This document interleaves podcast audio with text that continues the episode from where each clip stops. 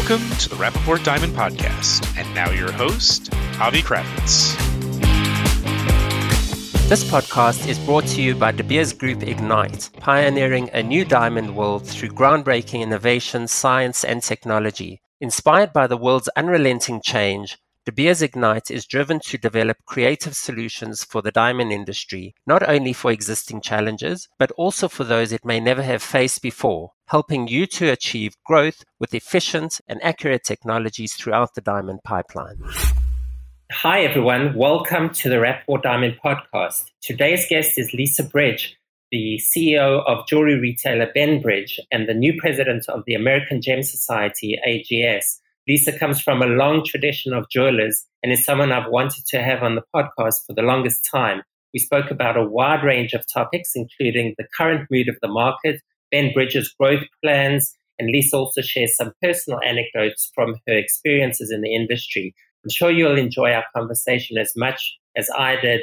I hope you get a lot from it. Please enjoy our discussion.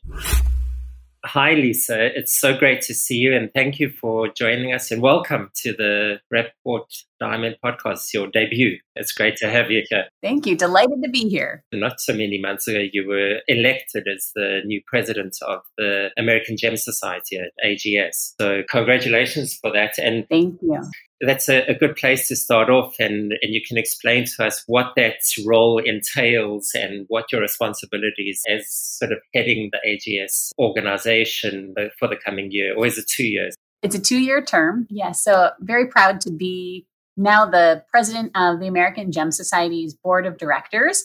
A wonderful organization. And the American Gem Society really stands for consumer protection and education. That's really what AGS is about. And we are a community of retailers, suppliers, appraisers, and really our customers serve the community and serve the industry. It's a two year term that I'm really excited. We have a wonderful board that I get to lead and work with and envision the future with and work with our amazing team at AGS. We have really an incredible group who work at AGS led by Katherine Bodoh, who is a phenomenal leader. At this moment, I think it's really a pivotal moment for the industry as well as for AGS and excited to be able to continue to lead and grow. We'll get back to that point, but just from a personal experience, one of my favorite experiences in the industry was when I attended the AGS conclave in Seattle. It Was it 2019? I think it was. It was. 18. And um, two things that stand out for me. That was my first time at the conclave. The first was that sense of community that AGS creates, which I think is quite unique and quite important for the industry. There is a communal aspect within the industry, and I think it promotes success amongst those in that community. And the second thing was that um, it was taking place in Seattle and the whole Ben Bridge team was there. So I felt Ben Bridge's presence, which was a really positive thing. But back on point, you mentioned that it's a pivotal moment for AGS and for the industry. In what sense? We're always at a crossroad of some sort. But, you know, in what sense is this a moment for which the industry can reflect and move forward? Well, we've experienced a, a couple of extraordinary years the challenge of COVID and closures and protests and everything that happened in 2020, and then to see the extraordinary growth of our industry over the last 18 months. And I think that it's given everybody new perspective on what's possible and how we can inspire our customers and to feel the energy in the industry is really very positive. But then there are also really important moments of decision making and reflection on what it is that we sell and how do we sell it and how do we communicate with our customers and how do we ensure supply chain transparency. And I think that in both of those realms, there's a lot of work to be done, both in inspiring our customers and continuing the growth and bringing people back, but also in what more do we need to do as an industry in our supply chain and in our storytelling. Right. Well, I think that storytelling aspect is so important. And sometimes we forget that we're primarily storytellers and the industry has so many wonderful stories to tell. And particularly in what we do in our editorial role, we kind of get stuck in the nitty gritty of the economics of the market. And looking back at the two big events that took place in the last two to three months, the one being the Las Vegas shows and the other being this year's conclave, where we got a lot of very positive feedback about the market. But then on the outside, there's all this talk about inflation and economic slowdown. And so, how do you assess the mood amongst AGS members and within the industry as a whole moving into the second half of this year? Yeah, you're right. Those were two very special events. As you mentioned, Conclave is an extraordinary and unique event for our industry. People coming together for education, for connection, and you learn so much from one another, both in the classes, but also sitting next to one another at a table and being amongst people who really have that spirit of communal growth and supporting one another is really quite special. And I think the mood at Conclave being together, it was almost euphoric really having that moment to connect after so long apart, feeling excited and energized after some successful years was really quite special at Conclave this year. Certainly, I felt it was special stepping into this role as president and having my family there, which was wonderful. But it was really a special conclave. And then at the JCK and the shows in Vegas, really a good energy. People were there to buy, which was wonderful to see. I think that everybody has a healthier inventory across the industry, and that bodes really well for moving forward. Certainly, the macroeconomic conditions, certainly clouds that seem to be gathering, but I'm hopeful that we have connected with enough customers over the last 18 months, and that continual outreach will see us through. Certainly, people are excited about getting married and having weddings that, you know, talking about the biggest wedding year in decades this year. And so that's positive for our industry. And so there may be some uncertainty. I think we want to be cautious in our planning, but also hopeful that the good things will continue in the long term. And so you mentioned the aspect of storytelling, and you stepped into your role as CEO of Bridge. Uh, was also around 2019, pre-COVID, right? So, so you've kind of steered your company through this transition period. And how has the storytelling changed in terms of how we relate the product and the provenance or the branding of a product to consumers? How has that changed over the last two to three years, if at all? Well, right. I think that storytelling and jewelry are very intimately intertwined and have been since the beginning, right? That's what we first started exchanging a piece of jewelry for when it was, you know, a, a simple shell that we were handing to a loved one uh, many thousands of years ago. And that desire to celebrate and to adorn and to express love is still very much true and very innately tied to jewelry. And so I think what's changed over the last few years is how do we express that rather than thinking about well this is nice because it's in this nice box and I can hand it to you and you know it's this perfect moment to now it being a little bit more real and having more the meaning behind it, where it's come from, that provenance, as you mentioned, that that adds to somebody's understanding, someone's value, and the desire for jewelry moving forward. There's such a richness to it. Not just is this item beautiful, but let me tell you the journey that it's been on. We now know, you know, where things come from and how they're made. And how we choose to communicate that is going to make the, all the difference.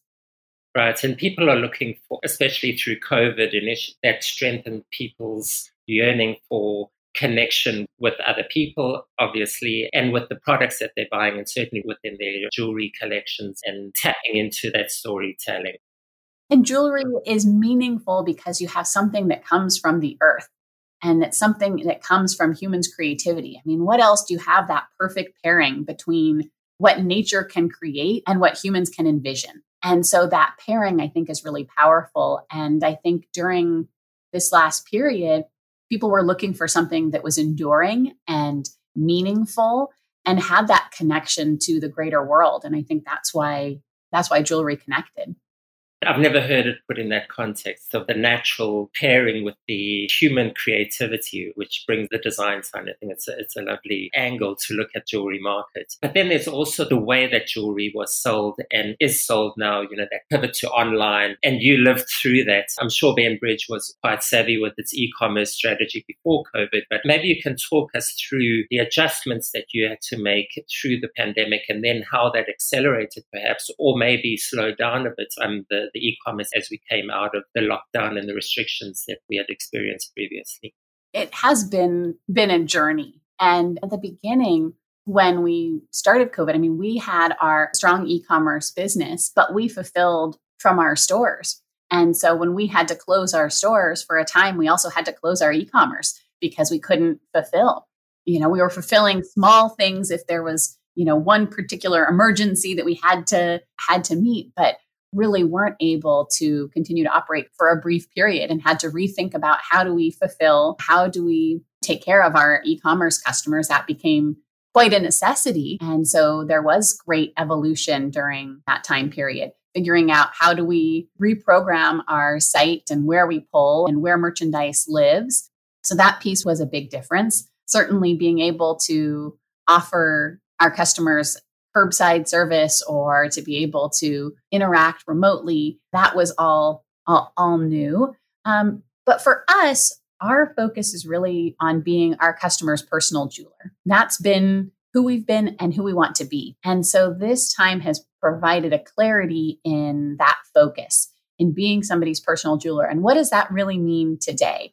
And how do we take what our best people are doing and provide technology, provide the resources for all of our associates and our online experience to reflect that personal attention. And so that's really been where our focus and investment has been is on that personal experience. And so this time allowed us to strip away a lot of other things and be really laser focused on, on that experience. Right. Well, there are two aspects that stick out for me. The first is as a larger company with multiple locations and platforms um, that you're managing, how does one maintain that personal aspect? And the second is with this real minefield of online activity through social media platforms that require different types of community building, which also sort of dilutes that or makes it a, a, challenge to, to create community, but maybe can also be a great tool to create community and create a personal connection. But it is such a create such a wide network that how do you maintain that personal that personal connection with your customer base? It all starts with great people. We have to hire wonderful people in all parts of our business who are able to live that every day. When we first started expanding as a business, we were going to open a Ben Bridge store. Um, this was my grandfather and my great uncle. So Bob and Herb were going to open a second store in Southcenter, which was a mall that was about 20 miles south of Seattle. Oh my goodness, 20 miles. That's so far away. How are we going to run this store? And there was a great debate at that time between Bob and Herb about who was going to go and manage that store. Uh, Herb felt strongly it had to be one of them. It had to be someone with the last name Bridge. And Bob said, no, we have to take our best salesperson, man by the name of Orly Solomon, and we have to go with our best foot forward. And he's our best foot. He needs to go and manage that store. And thankfully, Bob won out in that debate, and Orly went and opened the store. And it was the greatest thing we could have done, both for that store, but for our growth overall, because Orly took ownership of that store as if it were his own name over the door. He knew everybody in that mall. He was involved in the local Rotary. He was head of all of the associations there. And and we were a success from day one because of him. And it taught us that if we have great people and you truly delegate to them and you give them the tools to succeed, then we can grow and thrive and flourish. And then it doesn't have to be, someone doesn't have to interact with a bridge to know that they're part of the Ben Bridge organization and the Ben Bridge family. And so we've been able to grow because of great people. And so ultimately, we just need to train and educate. We need to find great people and give them give them the tools to succeed.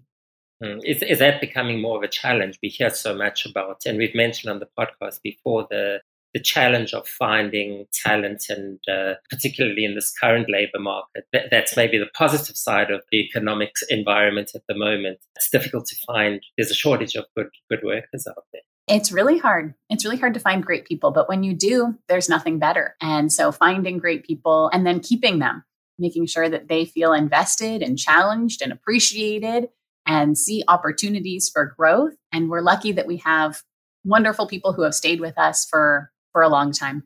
Well, it's uh, going back to my conclave experience. It stood out for me the the Ben Bridge community that that had been created at the conclave. But then um, there seems to also be in the last year or so a bit more of a focus on at Ben Bridge. There was a divestment from the Pandora um, arrangement, which we heard more from the Pandora side, and we know they've had this long term sort of strategy to buy back and take ownership of their franchise stores. But what is the benefit or what is the reasoning behind that move from Ben Bridge's point of view? We're really proud of our dozen years of partnership with Pandora. It was the right product, the right time, and allowed us to get to know customers in a wonderful way. And I think that we learned a tremendous amount from them and they learned a tremendous amount from us. And so it was a really meaningful partnership and it had a, a, a time and a moment. And, and as you mentioned, Pandora has been happy to, to grow and, and own more of their own stores and enable their omni-channel experience. And it allows us to have focus on our Ben Bridge business, to refocus and deliver on what it means to be Ben Bridge. How do we evolve and grow that experience? And to really reinvest in stores, in technology, in people to be able to grow in the future. And so it was just the right time to make that that pivot and a really exciting one for us as an organization uh, to now be able to to jump forward and move our Ben Bridge business forward right? And to have a deeper focus on the Ben Bridge brand. So, what are your short term plans for the business? Are you opening more stores? Is there a sort of an expansion, or is it honing in on the on the community that you've built in and continue to maintain? We have some aggressive growth plans, but growth not necessarily in you know wild expansion of stores. There are new stores coming. We have a new store in the Seattle area that's going to open this fall. It's going to be an all watch store. We have a Ben Bridge store at University Village. And then now we're going to do a Ben Bridge Timeworks directly across from it, which will be a wonderful addition. So we have that. We have another new store next year. But we're also really reinvesting in flagship projects. And so our downtown Seattle store, which been in downtown Seattle for 110 years, seen a lot of things in 110 years in the city, a lot of evolution. And we moved out of the building that we'd been in for 94 years.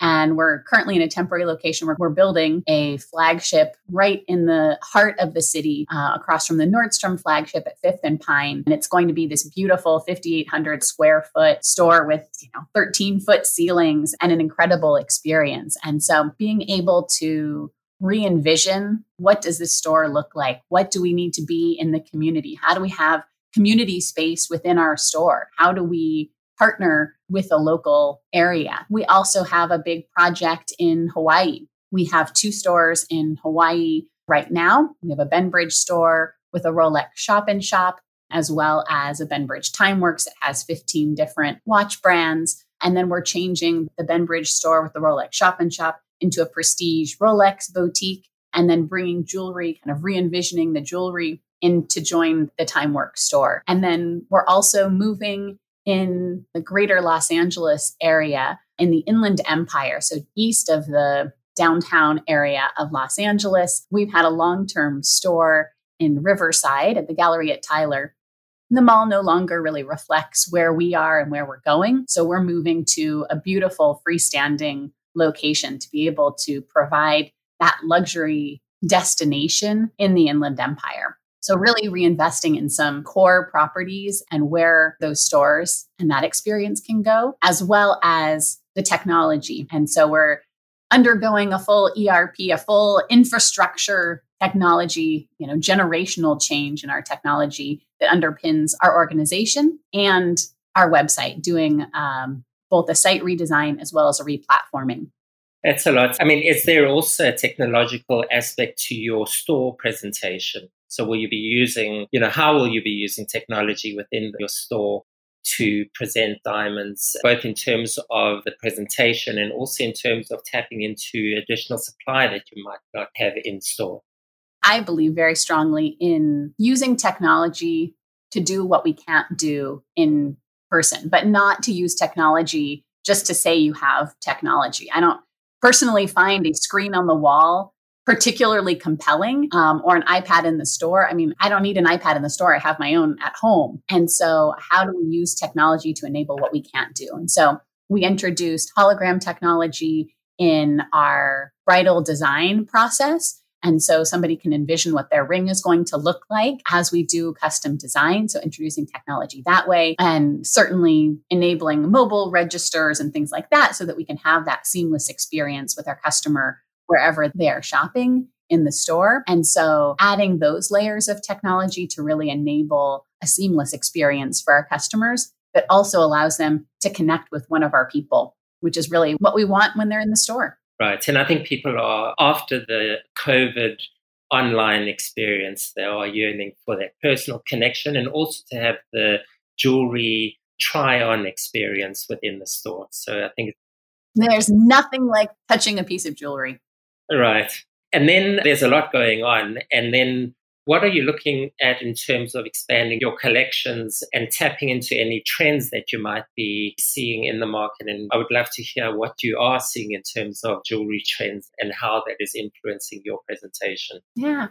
Well, we've seen, we're very happy to see the influx, you know, more yellow gold being worn and some heavier pieces, which has been wonderful. A focus on provenance. And that's something that we've been talking about for a long time, but it's now, I think, more frequently a, a question of our customers. So we're proud that we've had our Ikuma Canadian diamond. It's been a traceable diamond for 20 years. Um, we're celebrating the 20th anniversary of Ikuma this year. And being able to bring that forward, being able to share that richness with our customers, and then enhancing that now with our signature diamond, which is our proprietary cut, and partnering with Code of Origin to be able to have that origin story with our signature diamond as well. And so seeing that certainly as a trend that, that people want to know where things come from, want to have that story, and then they want it to be part of their own story. And so expanding our Bella Ponte offering, which is our proprietary bridal collection and experience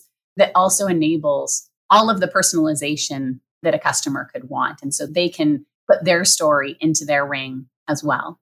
Um, well, the traceability aspect is something that's very interesting to me. And I think it's something that we are going to see more of. And I mean, you hear a lot of people talking about Canadian diamonds. Canadian diamonds seems to be getting a bit of a boost and I think a lot of people are thinking about um, how they can tap into the traceability story. And it's not only Canadian diamonds, obviously, but it's uh, the, the, geopolitics of today are certainly um, changing people's um, thinking about how they source and how they supply their goods and, and it creates a branding opportunity as well. So just uh, just one or two last questions, Lisa. Maybe you can, um, I think it would be interesting to hear what your taste in jewelry is. What are some of your favorites that you have? So what are some of your favorite personal pieces that you own?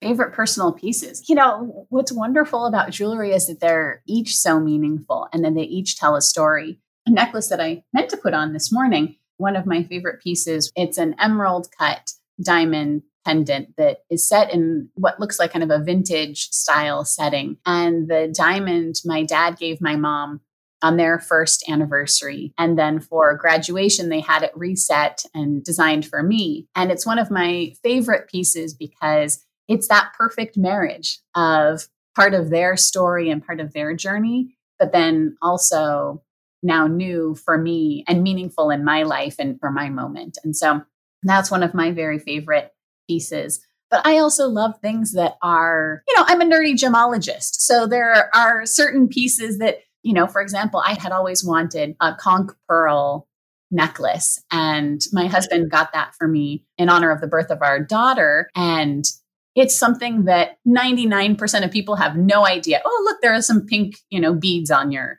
necklace. But for those who know, go, oh, look at the conch pearls. And so I love pieces like that that might not be totally in your face uh, what they are, but are really special and, and unique. And it's uh, just your example again illustrates how jewelry is present in all life stages and life events. I'm almost um, hesitant to go back to the serious sort of economic questions and it doesn't necessarily have to be economic focus, but what are your predictions for the second half of the year? And that could be from a market point of view, as well as maybe what are you looking forward to um, in the months coming up before, you know, as we as we head into the last six months of 2022. I think there are certainly questions economically that I think it's going to hit different market segments differently. And I think that people are still really looking to celebrate really looking to mark special moments. And I think that bodes well for industry and how we'll fare through what could be rocky time ahead economically. And I think that this holiday season, looking at the second half of the year, I think is going to be a really strong one because people are going to be together in a way that they haven't in the last few years, want to be together, want to celebrate, and want to really enjoy that moment in a lasting and meaningful way. And I think that's where where jewelry wins. As long as we can provide something that inspires our customers, connects with them emotionally, and makes them feel good and recognize that timeless nature of what it is that we offer, then I think we'll do well. So I'm an optimist. I'm a retailer. And so as a retailer, you have to be an optimist, but certainly that there are good things ahead. Maybe not the, you know, heyday we've had the last 18 months, but I think still strong performance ahead. And I think for me, the big takeaway from our conversation today has been the aspect of storytelling. And if we tell a good story combined with that human element uh, of wanting to celebrate and uh, be together, then uh, then it is a win-win for, for the industry. But the industry needs to tell those stories, and there are plenty to tell. So, um, Lisa, thanks so much for joining us. I've really enjoyed our conversation. I hope we can do it again soon sometime. I look forward to it. Thank you. Thank you for joining us. And thank you, everyone, for listening. And we'll see you again soon. Thank you for listening to the Rapaport Diamond podcast. I hope you got a lot out of it. I certainly did. Please follow us on all social media platforms. You can find us at Rapaport Group on Instagram, Rapaport on Twitter, Facebook, and LinkedIn. And follow all our news on diamonds.net. You can also find Lisa and want to learn more about Ben Bridge at benbridge.com. And they're also on all social platforms. Have a great day, everyone, and see you soon. Thank you for listening to this podcast brought to you by Ignite, a full service innovation, science, and technology division within the De Beers Group, spearheading step change throughout the diamond industry.